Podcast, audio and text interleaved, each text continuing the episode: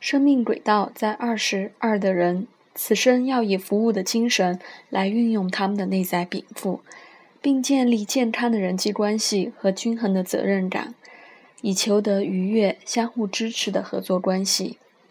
从平衡的观点来看，二十二的人可以基于爱与关心，同心协力为众人服务，而非以共生的私心为出发点。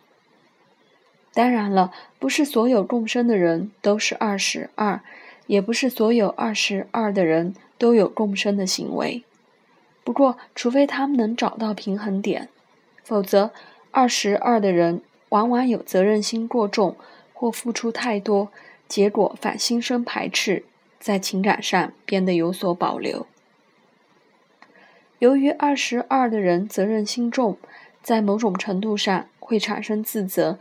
甚至连别人的问题也往自己身上揽，他们会很快挑出别人的错，为自己辩解，好像在说：“那又不是我的错。”所有二十二的人都需为自己的人生负责，但不必觉得对别人的生活有责任。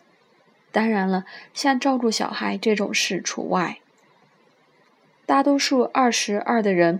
必须学习区分服务与苦役的差异。大体而言，他们可以培养与生活共融的能力，不至于排斥自己的境况与环境。在生活与人际关系中，二十二的人一开始往往做的太多，然后又走向另一个极端，变得有所保留、抗拒或退缩。他们的人生课堂是找到自己的内在的心境。是找到自在的心境，划清自己的极极限，选择做自己喜欢的事。若是不喜欢，也要懂得在自己受不了之前，适时去拒绝。只要二十二的人摸清了自己的感觉，不再执意于自己应该做什么的念头，那么就可以与人产生相辅相持的关系了。出生数字二十二、二十二四和四十四的人有许多类似的问题，例如在解决问题时，他们都得学习按照程序一步步去做。虽然二十二的人擅长扮演支持者的角色，不过他们当然也可以在任何领域中成为领导者或艺术家。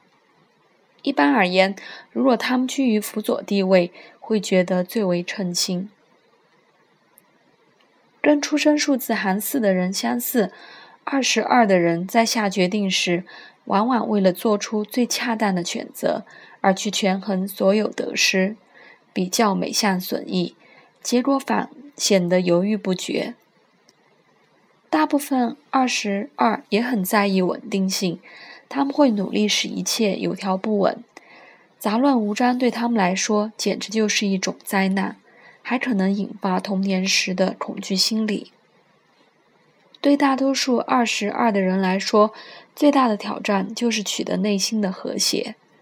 他们若能暂时把自己的分析能力摆在一边，让别人去解决自己的问题，对他们会比较好。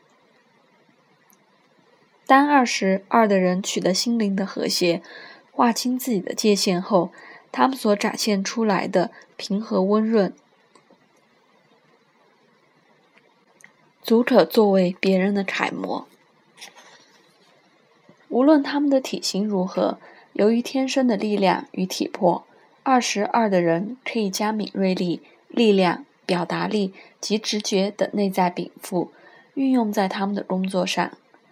极其敏锐的二十二必须记住。万一别人陷在黑暗或困境中，必要时可以提供帮助，却大可不必为别人的问题负责。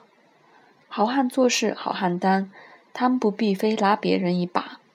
有时人们必须在困境里煎熬一阵子，才能学得该学的教训。在别人还没汲取教训之前就伸手相救，反而揠苗助长。我们没有权利决定别人该做什么，别人也无权决定什么才适合我们。出生数字二十二的人，若能不那么一厢情愿，便能发挥的最好。